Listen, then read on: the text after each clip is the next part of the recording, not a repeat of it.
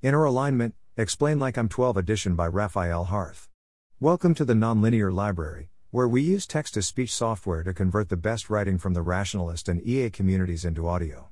This is Inner Alignment, Explain Like I'm 12 edition, published by Rafael Harth on the AI Alignment Forum. This is an unofficial explanation of inner alignment based on the MIRI paper Risks from Learned Optimization in Advanced Machine Learning Systems, which is almost identical to the LW sequence, and the Future of Life podcast with Evan Hubinger, MIRI LW. It's meant for anyone who found the sequence too long, challenging, slash technical to read. Note that bold and italics means this is a new term I'm introducing, whereas underline and italics is used for emphasis. What is inner alignment? Let's start with an abridged guide to how machine learning works. Choose a problem. Decide on a space of possible solutions. Find a good solution from that space. If the problem is find a tool that can look at any image and decide whether or not it contains a cat, then each conceivable set of rules for answering this question, formally, each function from the set of all pixels to the set. Yes, no. Defines one solution. We call each such solution a model. The space of possible models is depicted below.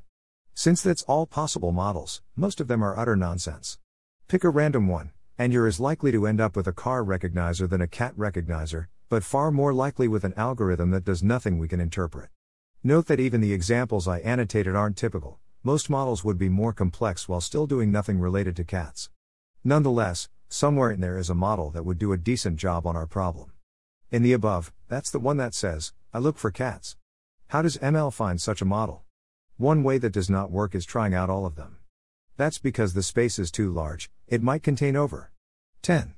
1 million candidates. Instead, there's this thing called stochastic gradient descent, SGD. Here's how it works SGD begins with some, probably terrible, model and then proceeds in steps.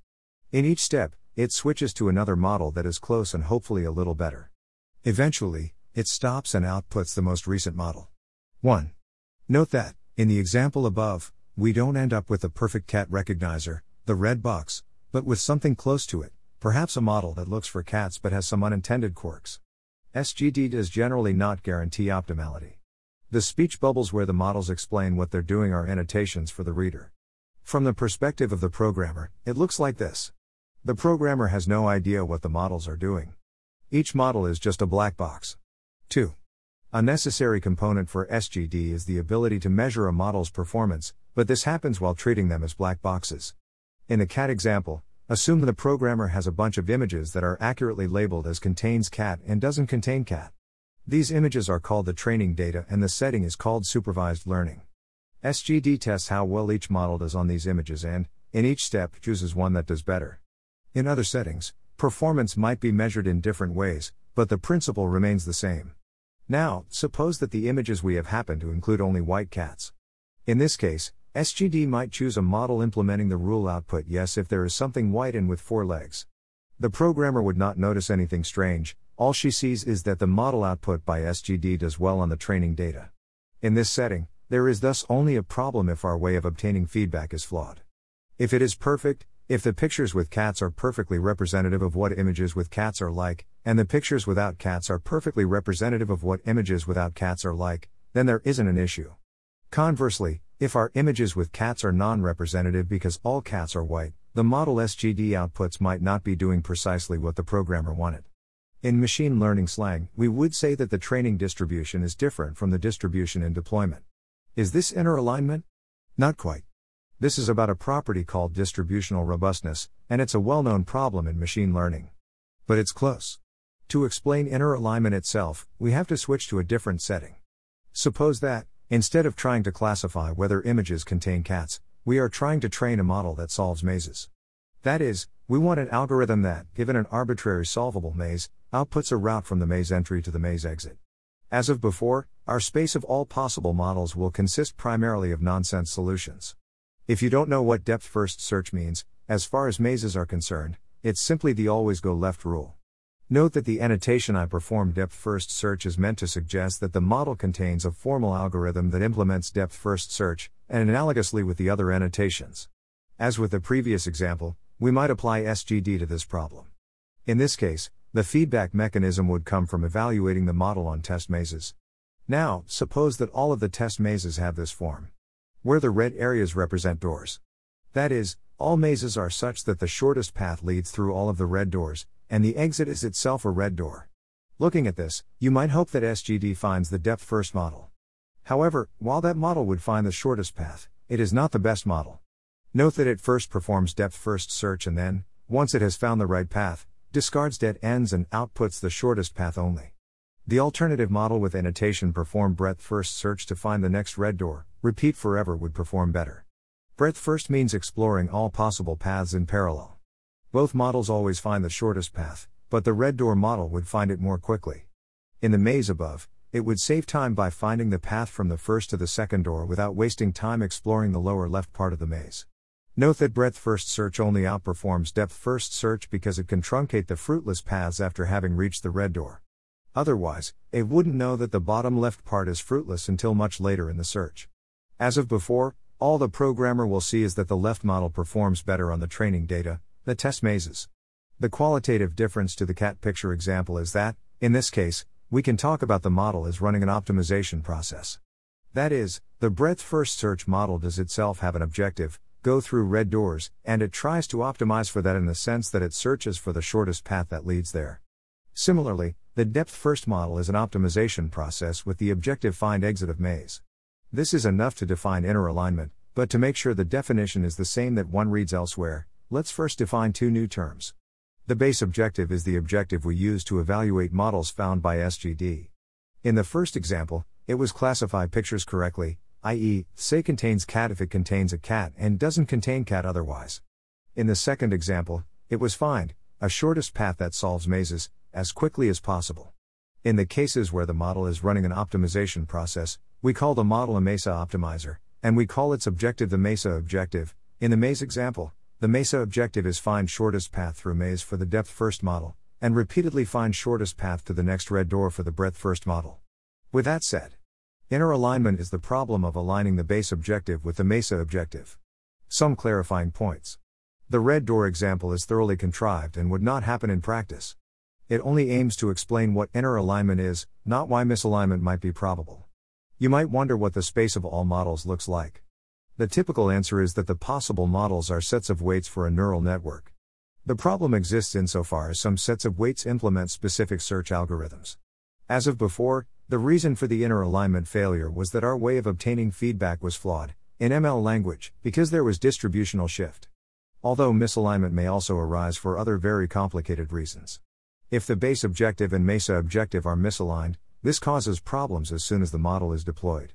In the second example, as soon as we take the model output by SGD and apply it to real mazes, it would still search for red doors. If those mazes don't contain red doors, or the red doors aren't always on paths to the exit, the model would perform poorly. Here is the relevant Venn diagram. Relative sizes don't mean anything.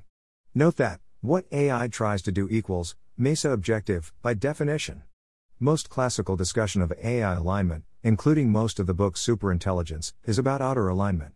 The classical examples where we assume the AI is optimized to cure cancer and then kills humans so that no one can have cancer anymore is about a misalignment of what programmers want and the base objective.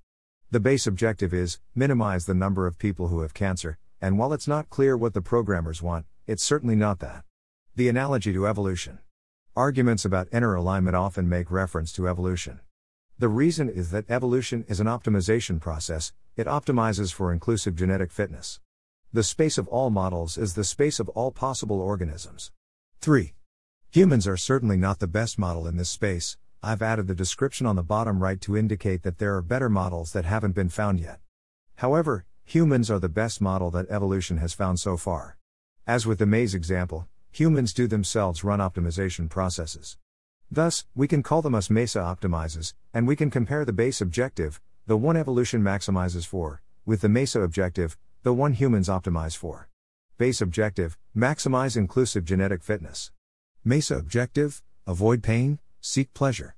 This is simplified. Some humans optimize for other things, such as the well being of all possible minds in the universe, but those are no closer to the base objective. We can see that humans are not aligned with the base objective of evolution. And it is easy to see why, the way Evan Hubinger put it is to imagine the counterfactual world where evolution did select inner aligned models. In this world, a baby who stabs its toe has to compute how stabbing its toe affects its inclusive genetic fitness before knowing whether or not to repeat this behavior in the future. This would be computationally expensive, whereas the avoid pain objective immediately tells the baby that stabbing toe bad, which is much cheaper and usually the correct answer. Thus, an unaligned model outperforms the hypothetical aligned model. Another interesting aspect is that the size of the misalignment, the difference between the base objective and the MESA objective, has widened over the last few millennia. In the ancestral environment, they were pretty close, but now, they are so far apart that we need to pay people to donate their sperm, which, according to the base objective, ought to be a highly desirable action. Consequently, the analogy might be an argument for why inner misalignment is probable since it has occurred naturally in the biggest non human caused optimization process we know. However, the big caveat here is that evolution does not implement stochastic gradient descent. Evolution navigates the model space by performing random mutations and then evaluating performance, which is fundamentally different, and a billion times less efficient, from modifying the model according to the expected derivative of the loss function, which is what SGD does. Thus, while the analogy works in most ways, it stops working as soon as one makes arguments that rely on properties of SGD other than that it optimizes the base objective. Deceptive alignment. This is the abridged version of the fourth part of the sequence. I'm linking to it because this is probably the one where leaving out the technical details is the most problematic. The concept. In this section, we make the following assumptions. The learning task is hard, and therefore, models are very complex. Think of a question answering system, rather than an image classifier. Instead of having a single learning process, we update a model over time. The learning process will select a MESA optimizer. The base objective is complicated, and the model won't get it right immediately, i.e., the model starts out not being inner aligned. Since the model is sophisticated, we assume that it builds up a model of the world somehow.